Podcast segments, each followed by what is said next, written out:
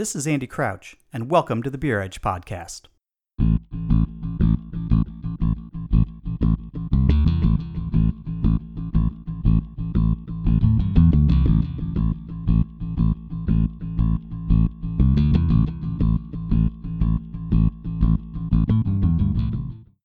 Julia Herz has been a passionate advocate for American craft brewers for nearly two decades.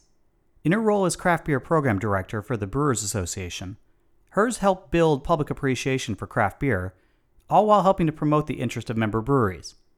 She wrote a book on tasting beer, gave dozens of keynote addresses at conferences, and countless interviews to the media. Perhaps more than anyone else at the organization, hers was the public face of the BA, and by extension, of craft brewers. That was until June 2020, when budget cuts at the BA resulted in hers and many other longtime employees being laid off. Julia is smart, polished, and an effective voice for craft beer and breweries. And despite her departure, she has nothing but kind words for her former employer. In this interview, we discuss the early days of the BA, how it developed into the massive organization that it was in early 2020, and how the layoffs affected her and others. We also discuss the BA's diversity and inclusion initiatives, her future plans, and whether she has any seltzer in her fridge. Here is our discussion. So I think the first time that I met you might have been it might have been 2004 or 2005. I remember going to a program that you had sponsored and were hosting about mead in the basement of the Marriott Hotel in downtown Denver during GABF. And I'm, you know, people may not recall, but you got your start at least in this part of the industry in mead, right? Yeah, um, blast from the past, Andy. Yeah. We we do go way back, which is great, um, and it's always rewarding to watch people evolve and know their history. And you are right. I was involved in uh, um, a leadership level of trying to get the beverage of mead into a broader space. Um, and I worked at Redstone Meadery. I was one of the co-producers of an event with Ray Daniels, believe it or not, Mhm. and David Myers of Redstone that got mead in the space and started a uh, association at one point um, towards mead and also hosted a festival. What was it about mead that attracted you? I think, first of all, um, we're all sensory creatures. If we're, Yes. you know, above uh, the intake of, of beverage and food beyond survival, and and we should not take that for granted. Um, I go for flavor, and I go for what excites me. And honey, to me, as a fermentable, was always like white paint, but yet there was shades of uh, of of of it with many different flavor profiles from orange blossom, wildflower, um, buckwheat honey. The, the list goes on and on. And you drop a little bit into that backdrop or that white paint, and it takes on such incredible, delicate nuance. And mead is very difficult to make, I think, and to do well. And there's a uh, emerging and thriving mead community that's still out there today and active. And when you ferment with honey, um, I think it brings just incredible flavors. And, um, you know, ethanol is also involved in the game in fermentation and experimentation and innovation is certainly there for that beverage. And how did you transition from the work, you know, because your work in mead, like you said, was, you know, sort of to really start setting it up and really, you know, lay the groundwork for it. How did you transition out of mead and then into beer? It's a really good question. As I sit here in my home office of Lyons, Colorado, I'm looking at my filing cabinet, and literally on the filing cabinet is a um, bumper sticker that I made for the website that I had, honeywine.com. hmm And so that was, I think, precursor in writing the script for a lot of what I got to do with the Brewers Association on behalf of, you know, taking beer to a deeper um, and more meaningful place and, you know, bring craft beer into the mix. And so it's there's a lot of iterations of things. I'll try to think back and not be um, uh, go off on too many tangents. You can Mhm. reel me back in. Sure. Uh, but you know, in the late '90s, I actually worked for the Brewers Association. Okay. Um, and even before that, I had volunteered at the Great American Beer Festival on a cross country trip. And so, if we want to set the stage, you know, I'm a young um, kid in my 20s. In the 90s, I graduate college with a broadcast journalism degree. I get the dream job that my parents hoped for and saved for and spent on to uh, help get me educated and um, get a degree. And I worked at CNN Washington, D.C. Bureau. And I was on the path, but the catch is, is I, I just didn't uh, click with it. It didn't feel right.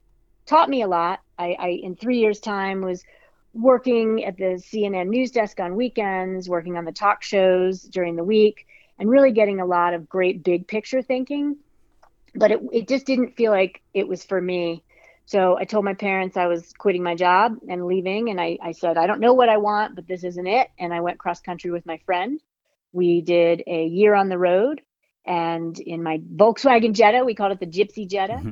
And in that, we camped, um, lived off of $15 a day, believe it or not, for almost a year on average. That was the dollar amount we spent. It was crazy. Yeah and we would spend time with friends if we knew them and if we didn't know anybody and we weren't backcountry camping we'd go to the brew pubs and meet really cool people so i always had beer on my mind and on that trip and same that same year volunteering at the great american beer festival my mind said i want to work at a brewery um, but I, I just couldn't swing it and so i was always into everything was sensory, right? When I was little, I had a, a, soap collection. I had a first aid kit collection. I was always smelling everything out of vials and jars and little boxes. And um, so I think mead on my radar really set the stage and gave me learning ground. And then um, I was fortunate enough to work at the Brewers Association in the late 90s and do sales for the association for all the magazine ads which was a crazy time because that was after the shakeout. Mm-hmm. Um, and a lot of people that are maybe newer to the biz, uh, if you haven't heard about the, the 90s and a lot of tire kickers getting into beer, right? I mean, Andy, you could tell stories of what you've studied and yeah. who you've talked to. It wasn't a solid, stable industry no. yet. So that was, you know, one iteration. And then I had a couple years at the BA doing that. I left I went and worked at Redstone Meadery, uh, which was great training ground. Talk about, you know, uh, sharpening your pool cue. Learn how to peddle carbonated 8% honey wine that's on draft and try to get that tap handle yeah. um, from any restaurant on the Front Range in Colorado. And that was a crazy proposition. And then I had kids. I have two kids now. They're 14 and 17 years old. And at the time, during my Redstone years, I was busy birthing children. Mm-hmm. And then at my second child, I took a break from Redstone. And that's when, kind of to get back to your original question, how to get from mead to, to beer, four people in five months told me that Ray Daniels, who is the founder of the Cicerone program and beer famous Ray Daniels, mm-hmm. many other things too, he left the Brewers Association to start the Cicerone program. And by the fourth person in five months, you know, and I got a I got a um, new baby on my hip that's less than six months, and and you know, my oldest was a toddler running around. I said, I don't I don't need a job yet. My husband and I can live for another year. Uh, but I already knew the Brewers Association from having worked there in the late '90s. And when the fourth person said to me, "You should at least go talk to the BA," I walked in with my portfolio on how I had literally promoted an entire beverage category. None of their other candidates had done that. Right. I could say I had done that with Mead, right? Mead was getting in USA Today. Mead mm-hmm. was getting talk um, on websites. Sales were starting to climb. And so, because the BA was willing to take a chance on me and not a full time regular schedule, and I credit Bob Pease and Paul Gatza with that, they gave me a partial schedule for a full time gig and I was off and running. And I started back at the BA in 2007. And what did they have you doing at that point? And, um, and also, it, what did the industry look like in 2007? Yeah, right. Like um, more than 20 years ago, so 13, or forgive me, more than 10 years ago, uh, 13 and some odd years. I mean, in 2007, Andy, we had 1,450 breweries in mm-hmm. the United States. Now we have more than 8,200. Uh, it was a 6.9, uh, 6.8 or 9 billion dollar segment for craft brewers. And today, or as of 2019, is 29 billion in mm-hmm. sales, um, 6.3% by volume. And as of 2019, craft brewers are more than 13% of volume for the entire beer category. So what it looked like was an emerging community of small businesses ready to pop. And boy, did I have an incredible front, you know, bird's eye view and in the trenches helping fuel that. And I'm very proud to have, uh, you know, been there during that, I think, incredible evolution and, and now tapering off and looking at the numbers in the last few years. And you and most of your listeners already know this, but, you know, we've got a slowing of growth mm-hmm. going. Um, and even in the first half of 2020, we at least, uh, you know, BA is at least re- able to report 4% um, growth. So you've got you've got a much more advanced, mature um, business community and a totally different era right now. And in your early days there, was there did you have a plan as to what you wanted to do in terms of where you wanted to take the BA and you know, when and how did the craft beer program develop? Yeah, so um, for anyone listening, I'm the former craft beer program director at the Brewers Association, and I, I had been up until June of this year um, in that role since 2007. And I, I think the the role absolutely evolved. Some of it was um, me and us at the BA uh, growing it based on resources available to us because they did grow over the years and some of it was the you know membership input certainly because the members set the stage for what they want their association to focus on and in the early years um, you have to think about what ray was doing he was not only craft beer marketing director mm-hmm. and I, mm-hmm. re- I removed the word marketing because I, I tend to get boxed into a corner over my career. People just think oh you're in charge of pr for the ba no i'm a spokesperson. We use media relations mm-hmm. um, and we make sure that you know media get response. Uh, we also use marketing. We also use advertising. So i removed the word marketing just to give myself i think a little better footing. But ray was craft beer marketing director in 2007 as well as brewers publications publisher. Mm-hmm. and so the role was not really i think um, until i came in really focused on as a true full-time gig you also have to think about in 2006, the Brewers Association added the craft beer definition. Um, that definition's had a lot of talk, and I will say, having spoken about it day in and day out, and you're welcome to ask me about it, you know, that definition had such an impact. It really created a authoritative data set. And pre 2006, you know, amazing people like Paul Gatza, um, and others, and, and, Ray included, were speaking on behalf of craft brewers, but it wasn't a group yet. Right. It was brew pubs, microbreweries. Craft wasn't even a part of it until the definition came along in 2006. So the job was very different and more streamlined as um, you know, storyteller and uh, you know advocate, which I still um, uh, feel like the role was very centric on advocacy and education, um, even in 2020. But we didn't have craftbeer.com yet, that mm-hmm. website um, of which I was the first, I was the publisher and first writer for it and the architect behind the scenes for it, um, with many other, you know, support um, and uh, influence from many others in the BA. That wasn't around until 2009, and that was a, a true part of what the craft beer program at the Brewers Association was doing was taking the beverage of beer and and helping share the stories behind what it really means to be a brewer of that beverage and what it really means to be a craft brewer and what craft beer is sensory wise and there's so many great evergreen resources on craftbeer.com that I and others contributed to. The beer styles are much more accessible. They're not geeky judge, you know, competition style guidelines. They're for retailers and beer lovers, right? Um, you have a way to actually chase down what flavor is. It's a triangle, it's a fusion, and we have the flavor triangle on there.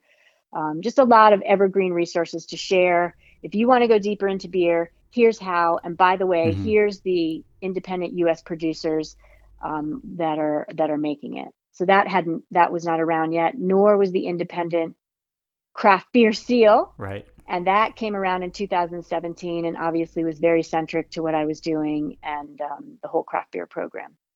What did the ba look like at that point when you when you came in? Because i think you know people are familiar at least in the industry now with the brewers association. And over the years there have been you know changes and additions uh, you know mergers with another organization. You know when you were entering it in 2007 and you had had some previous experience you know what did it feel like Right. And it's a really good, if you do want to get into the history of an, an amazing association, of which I think is a generational association, um, it's a relevant question. Uh, we talked earlier in the conversation about the shakeout in the 90s, right? And the Brewers Association went through layoffs after that. And I came in in the late 90s right after that. So there was already a tough feel right? Mm-hmm. And there were difficult times um, in that era. I walked around a couple of times on Pearl Street, which is the associations in downtown Boulder, beautiful town, you know, sweating, wondering if the BA could pa- cash my paycheck, right? Like, yeah. was I going to get paid? And that was the late 90s. So I think for any tenured employees at the BA, there's always this awareness of, wow, that was painful. It was a painful phase. Um, let's watch out for that and um, you know then you have this era of growth. Um, and then what happened is the brewers association finally got a seat at the table right? Mm-hmm. um, the ba's uh, um, purpose today is to promote and protect american craft brewers their beers and the community of brewing enthusiasts. And those words are taken very seriously by the board of directors and the staff to execute execute that purpose and deliver on it but the BA didn't always have the manpower um, or the muscle on the government affairs side and the promote side. And in 2005, you you bring up the merger. Um, the BA or Brewers Associations had multiple iterations. Mm-hmm. You know, way back to 1942, Small Brewers Committee meets at the Chicago Palmer House, which I've stayed at, and you know gets together to to meet for you know to secure tin for for bottle caps mm-hmm. for small brewers. And many, many decades over the years, there was just different iterations of this emerging representative body for the small brewers. But the big brewers, the more established ones, had established representation, frankly, since the late 1800s. Um, over the years, and you can read up on it certainly, um, the mergers that came together in 2005 really put the promote and the protect side together so the early BA pre 2005, they were really good at competitions. GABF had been around since the 80s. Craft Brewers Conference was giving that industry collective powwow and bringing people together for that cross pollination of information. So it really could have be a business community that had innovation and sharing of ideas and rising tide floats all boats. And the BA did all of, you know, much more than that and published books and whatnot. But on the government affairs side, it was really more the Brewers Association of, of America side. Um, mm-hmm. And you had these different iterations um, Association of Brewers um, combined. And prior, prior to that, you had something called Institute of Brewing Studies. Mm-hmm. You had Charlie Papazian creating American Homebrewers Association in 1978, which was also part of the mix in 2005 and still is absolutely today. And you got it all wrapped up after that merger in 2005 to be a promote and protect organization. And I truly feel, having watched all this, that that's when the BA really started to fly and get members representation that they deserved um, based on better market access, a voice for better ingredients, and on the government affairs side, especially. The tent that you're mentioning there, in terms of all those disparate interests, is it's pretty big. Uh, it covers you know consumers and homebrewers and you know people in the trade from you know a hundred you know you know hundred barrel a year tap room to you know breweries the size of Yuengling and Boston Beer. Is the tent? It, how does that all work? Is the tent too big there? Is it is the BA focused on too many things, or is that just all the natural outgrowth of, of how this organization has has grown and come to be over the years? Yeah, I mean, I think any organization should and does look at that um, but the difference between a small brewer, less than six million barrels of beer a year, and then the the next step up, you know, I guess take Heineken in the mix now, um, is is very broad, and you've got the majority of breweries in the United States certainly making less than a thousand barrels of beer a mm-hmm. year. Um, 70% plus of today's breweries are still members of the association, and that is essential. And what the, the power that you gain from a collective um, powwow and um, caucusing with each other of like businesses, right? The tap room talking to regional craft brewers at the craft brewers conference, or getting, you know, uh, going in, walking in the footsteps of, of a Sam Adams or a Yuengling or a Sierra. That trickle down effect is incredibly powerful. Mm-hmm. And so, yeah, the BA focuses on an incredible amount of things. I think one of the biggest struggles for the association over time was always, and I was on this side too, is we how do we get the members to understand what we work on that has value to them? Mm-hmm. And you can't slam dunk that because different members have different needs based on the age of their company, based on the you know distribution model, based on the amount that their barrelage is, based on their business approach. And I think at the end of the day, you frankly have thousands of people over the era that we're talking about coming in and out of the doors and the, you know, walking the walls and halls of the BA with staff and members that were on that were or are on the committees and the board. And I think that group, whoever is in, you know, in that seat at the time, rides the saddle of the community and gets the pulse and steers the ship in the way that you know is going to serve the the, the best of the most of its membership. Mm-hmm. So this year, uh, when COVID started to hit, when did you really become aware of the pandemic and start to have concerns that it might impact both the beer industry and the BA? Yeah, and I don't know, Andy, what was your question? That I'm curious. Like, was it you know before March for you?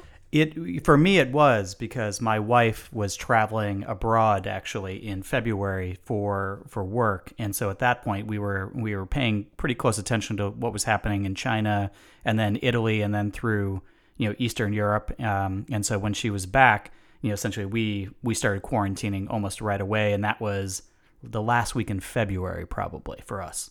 So we've been we've been yeah. at this a while now. Um, yeah, and so most people would answer March, including me, for the it's getting real, right? Yeah. There were emerging things in the news in January. I've even talked to one brewer who feels like they had somebody uh, that was on their staff that had COVID in December, mm-hmm. which is very rare.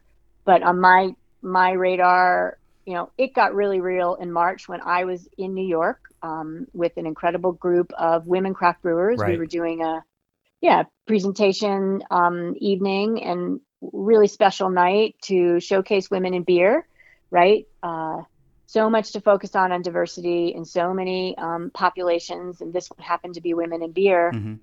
and it was the first week in march and i had just come back from uh, keynoting at the texas craft brewers conference. Um, so i was in the travel phase at that time and with every passing day that I was on that New York trip, it became very real mm-hmm. that this was this was this was going to be like our generation has not seen, and I'm I'm just pleased that I got was able to get back to New York um, from New York. Right. Okay, and then I was still I guess in denial enough. I went to see Oprah Winfrey on her crazy tour. Wow, Andy, yeah. I go to see Oprah Winfrey, fifteen thousand people on like March seventh. Oh wow. Yeah, and I don't know. Looking back, that was probably not my best move.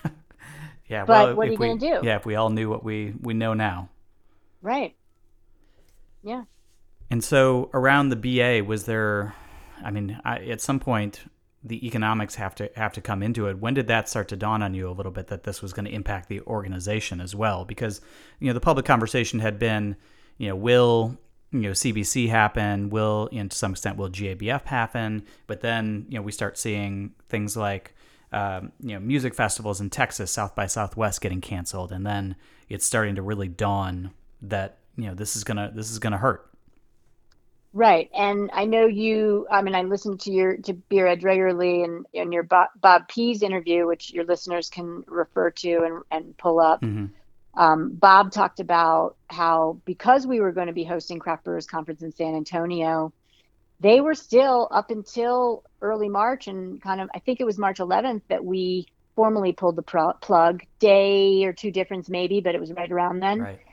Um, they were still the city of San Antonio and um, all those that were in charge were saying you can still host it and that became apparent that that important week and that's the week i believe uh, uh, covid was declared a, a pandemic by mm-hmm. the world trade organization um, that it was not going to be wise or prudent for us to do that, despite many wanting us to still host it. So it got real, real there. And I mean, certainly earlier in February, you've got so much in advance. Our events team's amazing. Mm-hmm. Brewers Association events team led by Nancy Johnson and her crew. The advance planning for a 13,000 person event is you cannot document the details in an eight hour documentary if you try. I couldn't imagine. I um, can't imagine doing it. It just. No, yeah, and it's months in advance, years in advance, contracts and uh, hotel room blocks, and so they were hearing from exhibitors. They were also hearing from people shipping, you know, World Beer Cup beers, which also got canceled and was a big hit for from everyone. Mm-hmm. Um, certainly earlier than March, um, but it wasn't you know, big events were still going on, as as you point out. And then, you know, obviously the BA starts to do its rounds of layoffs. You know, how to, you know, and not to just get too personal here, but you know, you have been a spokesperson for this industry for a long time. I think it's pretty fair to say that a lot of folks, even those who understood that the BA was going to be looking at some pretty bad numbers, were pretty shocked to see you know the names of, of the layoffs, including yourself. So how did that develop, and when did you know you know how did you you know come to find out that this was gonna it was gonna land on you because as I said you know for those of us who have who've worked with you and and seen you as if not the pretty much close to the public face of the BA it was a pretty big surprise.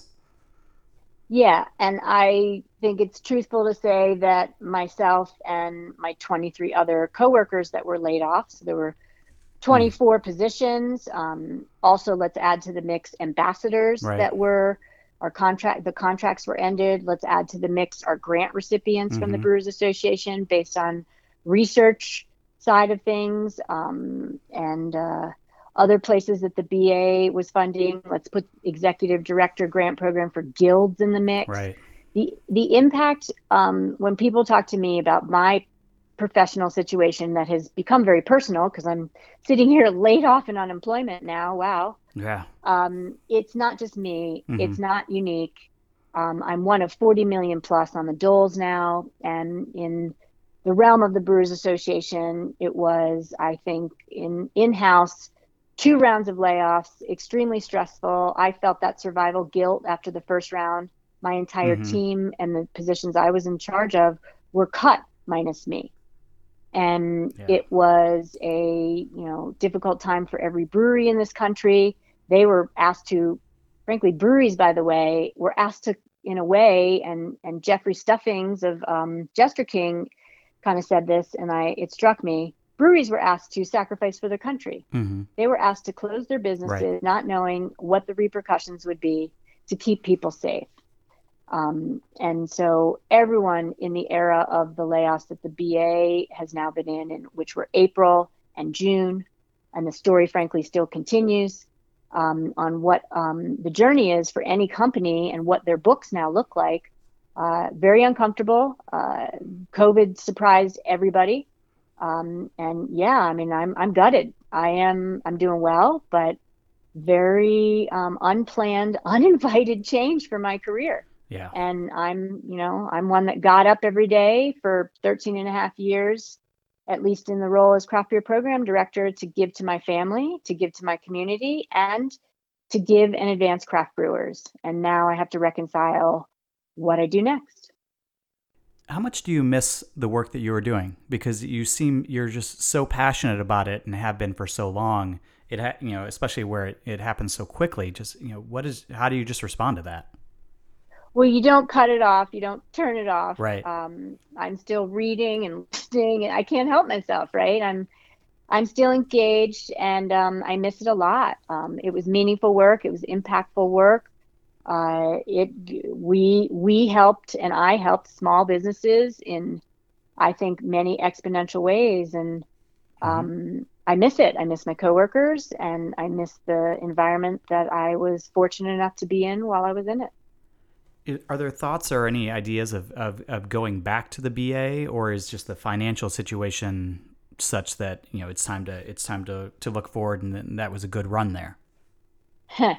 I think everything's good about not too much rear view mirror. Yep. Um, but we also have to know that anyone can contribute to a membership organization uh, if they so choose, and there's more than one way to contribute. Um, I'm looking forward to being um, a judge at the Great American Beer mm-hmm. Festival, mm-hmm. which should be fascinating to uh, um, to have that unfold over the period of three weeks. Mm-hmm. Um, you know, should I choose so, and you know, uh, in what I'm shopping to do, am I going to be an academic and could you continue education? Will I find another cause to advocate for or a brand? Um, will I consult and or will I get one full-time gig? If if you know, there's many options in the future where if I am still tied, um, and as I am still tied to um, any number of breweries, uh, you know, what can I do maybe on the committee level or mm-hmm. the board level? That is a possibility depending on how and where I position myself. As I was noting earlier, you had a pretty public face for for the BA, and one role was to talk about you know issues of diversity and inclusion, as you had mentioned earlier in the program. Just to start off, and it's a question I ask a lot of people recently: Do you think the craft beer industry is inclusive? Yeah, I love that question because we should keep asking that question about every sect of our community, society, and culture.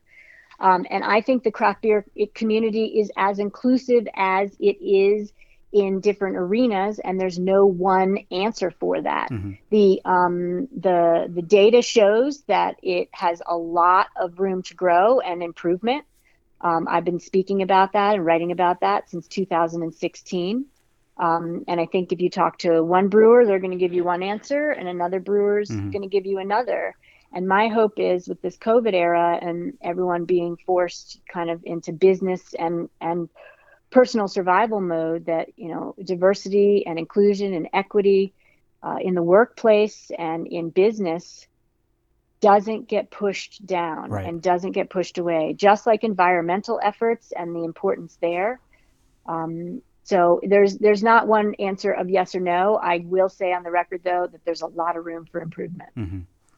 and along those lines you know do you think that the ba has done enough in its time to promote inclusion in the industry?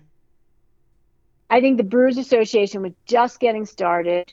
Um, the any any association is going to you know keep with the pace of the membership themselves. Um, and in 2016, things were starting to emerge where it was clear we needed to focus on this arena um, from both staff level and and my side certainly on the record, and then also on you know our board level and that positions the ba to roll up their sleeves and carve out space to create um, the, the, steps that were taken in 2017 um, and in you know 2016 i wrote uh, a blog post and still on brewersassociation.org mm-hmm. It was november 2016 also appeared in new brewer magazine and the title was embracing diversity in the beer biz just to get the conversation going let's publicly talk about this because I felt when I was talking about it publicly that I was stale on the topic and that we needed more to point to to show that improvements and progress were being made. And I talked about what we did know, I talked about what we didn't know, and what we wanted to do. And in 2017, we followed through on a lot of that and got a growing body of work at least started. Um, for those that don't know the history, in 2017, um, the Brewers Association created the first um, iteration ever of its diversity committee, led by Scott Metzger. Um, and uh, he was a great chair and, and, and, membership that rolled up their sleeves. Some mm-hmm. of them still on this committee today. You know, worked um, uh, on almost a year to on how to establish what they wanted to focus on and what we wanted to improve. And then we finally got going on some, you know, tangible uh, growth um, or tangible programs and initiatives. And I mean, the hiring of the diversity ambassador and Dr. J was a big deal. Um, mm-hmm. I think that was that was certainly 2017 and a great start to what we had uh, needed to get going. Um, and you have Craft Brewers Conference and educational resources really starting to grow finally from that work. Um, we there is uh, benchmarking um, resources for members and and, and breweries. Uh, Dr. J wrote them, authored them, and they're you know about diversifying your fan base, your your hands, which is your staff, um, and your brand, and how do you diversify all three, and then how do you benchmark it. Um, so I think that's a great uh, testament to what was getting going, and you're you're definitely going to see more in the future. Um, it, it appears to me that the Brewers Association is doing more than listening. Um, I think change is slow, and that's hard. Um, but that doesn't mean change won't happen, and that more resources won't be pooled into this in- extremely important arena um, for breweries and and all businesses to go in a very different uh, sort of direction now. One of your, and you've been talking about it throughout this interview. One of your, you know, passion areas is about tasting and and sort of training your palate and and um, and just just learning about flavors and smells and aromas and and how to process all of that. What you know, if there's somebody who's new to beer, and I'm sure you've had this conversation many many times. What is your 30 second or elevator pitch as to like how to train your palate? To become you know a, a better beer drinker, a craft beer drinker? I love that. And anyone in beer that's in geekdom like me and you, Andy, will have our own answer. Um, but it's such a fun one to get to answer because mm-hmm. it means you're mentoring and, and, bringing somebody along on a, on a deeper journey. And back to what we intake as food and fuel and beverage for, you know, thirst and sustenance. If we're able to go beyond that, it is such a enriching thing to do is focus on what you are perceiving. Focus on how to describe that to yourself, and then with lexicon, how you describe it to others, and then focus how it brings you enjoyment and reward. And so, you know, you want to get more into the sensory side of beer. Have, go into your local tap room and, and brew pub and, and get a flight and sample several different beers at several um, you know different occasions sometimes with food sometimes with not sometimes with people that can tell you about it sometimes quietly and then start to play. Open your fridge, get out the condiments, get out the pickle jar, get mm-hmm. out the mayonnaise, get out you know the salami, and and start pairing. Um, and that's an area to me that is extremely important. Um, just not on a personal journey of reward um, to the kind of gastronomic side of things, but also to the business of beer. And you know, wine, which it doesn't even have as much sales as beer. Mm-hmm. Beer's a 114 billion dollar um, import and domestically made beer in 2019 for the U.S. Um, business, and wine is 70 billion, give or take. And so, what has wine gotten over these years, though, that beer hasn't, has um, I think been um, attributed to a lot of sales and comfort with the beverage based on how people are talking about it, how they're allowed to dive deeper, how they do pair it. And so, I just think people should not take themselves too seriously, but allow themselves to geek out. And, you know, I talk about the mind to palate connection, your, your physical palate, your tongue and your soft palate. It doesn't lie. It just perceives and tastes. Mm-hmm. And then you, as soon as you try to put mental thought to that, you're like the, the high schooler at the dance in the corner, gossiping about people. And sometimes you're right. And sometimes you're totally, mm-hmm. you know, lying to yourself and, and, and making up a story. And so how you perceive it and describe it um, as a beer professional and educator can help with you know reward and enjoyment and, and make somebody's day a little better and help with sales too and so that's that's a good place to start is just diving deeper and bringing pairing into the mix as well what what are your thoughts on and sort of the evolution of the American craft beer drinkers palate over you know the last five ten years? Uh, you know we have you know from the early days of seeing you know some porters and some amber ales and things along those lines to you know through the sort of extreme beer movement and and crazy hopping rates to the hazies of today along with pastry stouts. You know what is your take on just sort of that evolution? Where do you think we are at now in terms of you know the craft beer palate? Um, way more advanced uh, more discerning and more experimental and open-minded. So beer has become more fun and it's not just become more fun because producers, small producers, finally said, enough of just mass produced lager. We're going to show the US beer market something different. But it's because the beer lovers have come of age with lots of options and started to look at beer as a place that isn't just um, one style, but it's that, you know, craft beer from small producers that can tell them about it, that can maybe even talk about the ingredients, that maybe can point to the owner, that maybe can show you where that was brewed and so I think the pat, craft beer lover um, has really become more discerning and uh, open minded. And with that, you got to remember everything's so generalized when you talk data. And you know, there's three levels, at least the way I and others look um, and research the craft beer drinker. You know, Nielsen will do it one way, um, different breweries will do it one way, but the the People Magazine way to describe it is there's beer beginners, beer enthusiasts, and beer geeks, mm-hmm. and the stats for those are going to vary and waver. But pretend it's a third, third, third.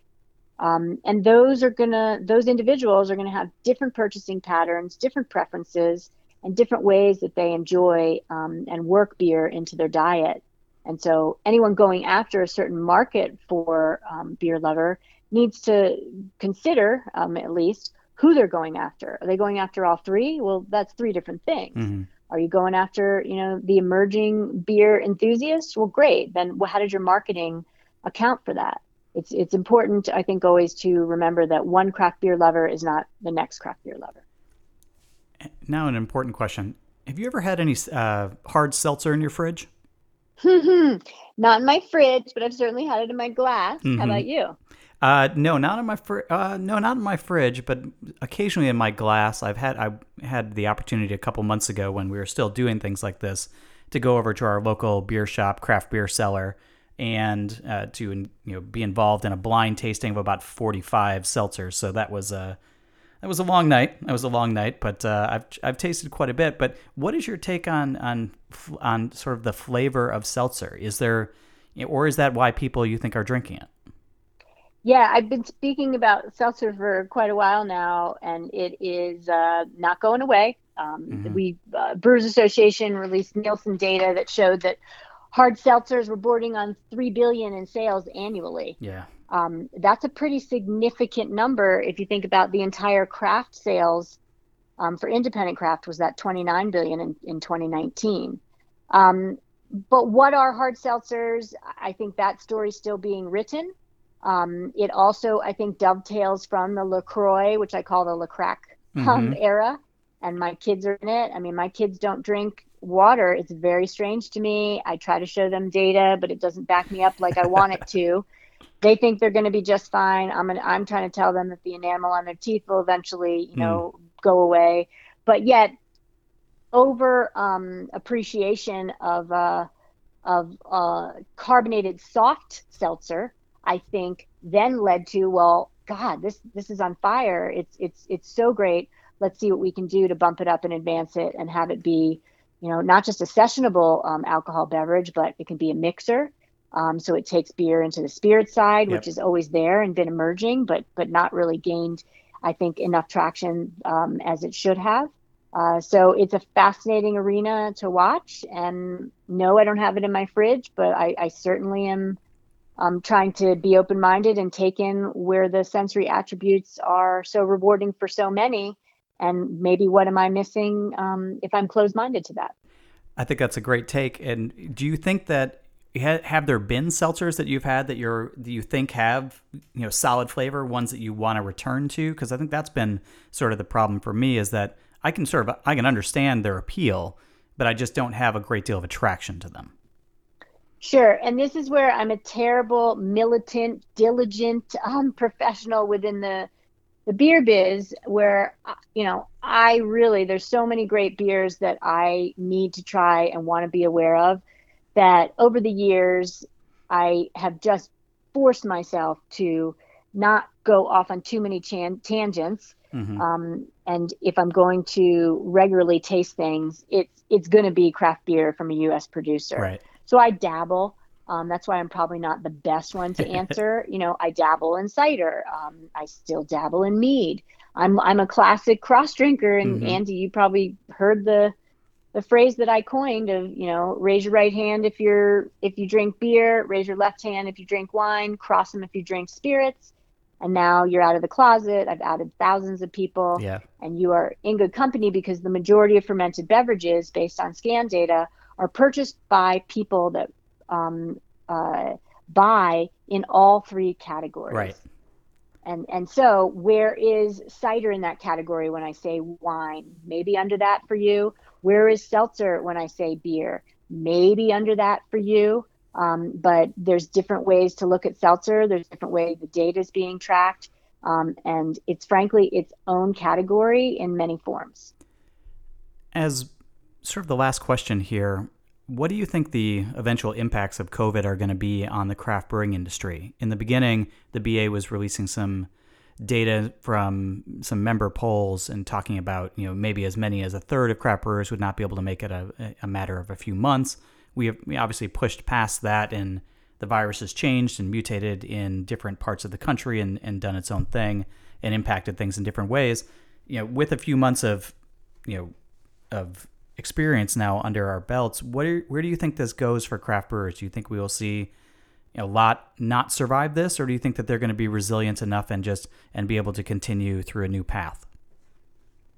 Yeah, it's a really good question for right now, and I think anyone that is evaluating this space needs to remember that the story's being written, and I feel like we're we're maybe um, at the phase two part of it, maybe not, and so it's a tough one to predict. But the first of all, the association will never be the same that fuels it, right? Mm-hmm. The um, the regrowth that will need to happen from it and the disruption uh, is so significant. Um, and I, I've been doing a few media interviews this week, and you know, kind of a little bit of a month since I I've been laid off at the Brewers mm-hmm. Association, mm-hmm. And so now I have um, a little bit more of a, a perspective and able to to look at things. But a line that came to mind when I was answering a question earlier this week was is the disruptors have been disrupted. And my true hope is is that the uh, recovery from that disruption will um, still allow craft brewers to hold on to that uh, generally that integrity and that that small business mindset and that help each other um, rising tide floats all boats uh, some of that was a little bit starting to fray. You were starting to hear a bloodbath at retail in 2019. Mm-hmm. Um, you know, distributors, uh, while craft brewers have been increasing in numbers, distributors have been getting more and more consolidated.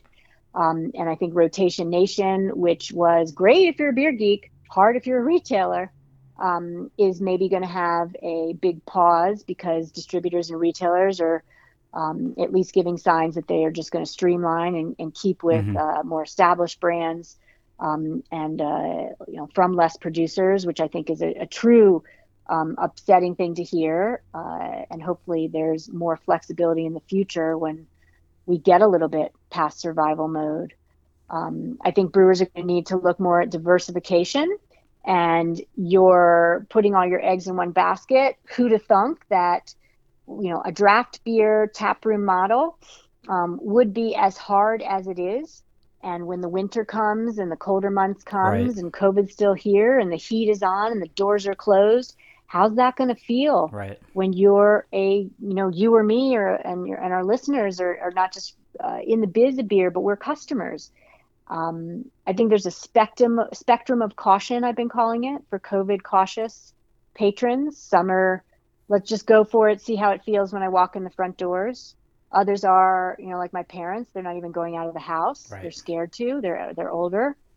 So I think back to your original question of how's COVID going to affect craft brewers on the other side of this. Um, hopefully, we're not going to see too many breweries not opening, and based on the mid-year numbers, um, we had, you know, or the BA recorded 112 closings. That was only 4% higher than the same time mm-hmm. last year. There were still 300 openings, believe it or not. Um, but that yeah. was down 20% from first six months in 2019. So you are seeing that impact. Um, and I, I think you're going to see breweries that need to diversify, that need to think like um, they are their customer they cannot just be in the books and the business side and the fundraising side and the marketing and sales side. I want every brewery owner to consider walking through their establishment, going to retail, and trying to put the eyes of their customer on every time with the COVID mindset and see what kind of chilling effect is mm-hmm. caused by that. And then, you know, figure out how to how to get around that. Because if they're not paying attention, there's going to be new things that we need to adjust to from COVID that uh that sneak up. So it's hard to predict. Right. Julia, I want to thank you for taking the time to talk with us today. It's it's great to to reconnect with you, and I can speak for a lot in the beer industry that I you know we're looking forward to seeing what your next steps are and and to following it. You've had a, a great impact over your career, and we expect that to continue. You obviously are still remain a very passionate and knowledgeable source, and it's a you know, it's a valuable valuable for the for the greater craft beer community. So I wish you well moving forward. I thank you so much. I'm I'm usually the one that likes to ask all the questions. Thanks for the venue and the time, Andy. Keep up the great work with an amazing podcast that's really getting behind the scenes. Um, and I'm very impressed with what you and John Holl are doing. So thank you. Thank you very much. Thanks for listening to the Beer Edge podcast. My partner John Holl and I work hard to bring you fresh and insightful content related to the ever changing world of craft beer. We're passionate about beer and independent journalism. If you're interested in supporting Beer Edge, visit our website, beeredge.com, which is updated regularly with new content, interviews, and articles.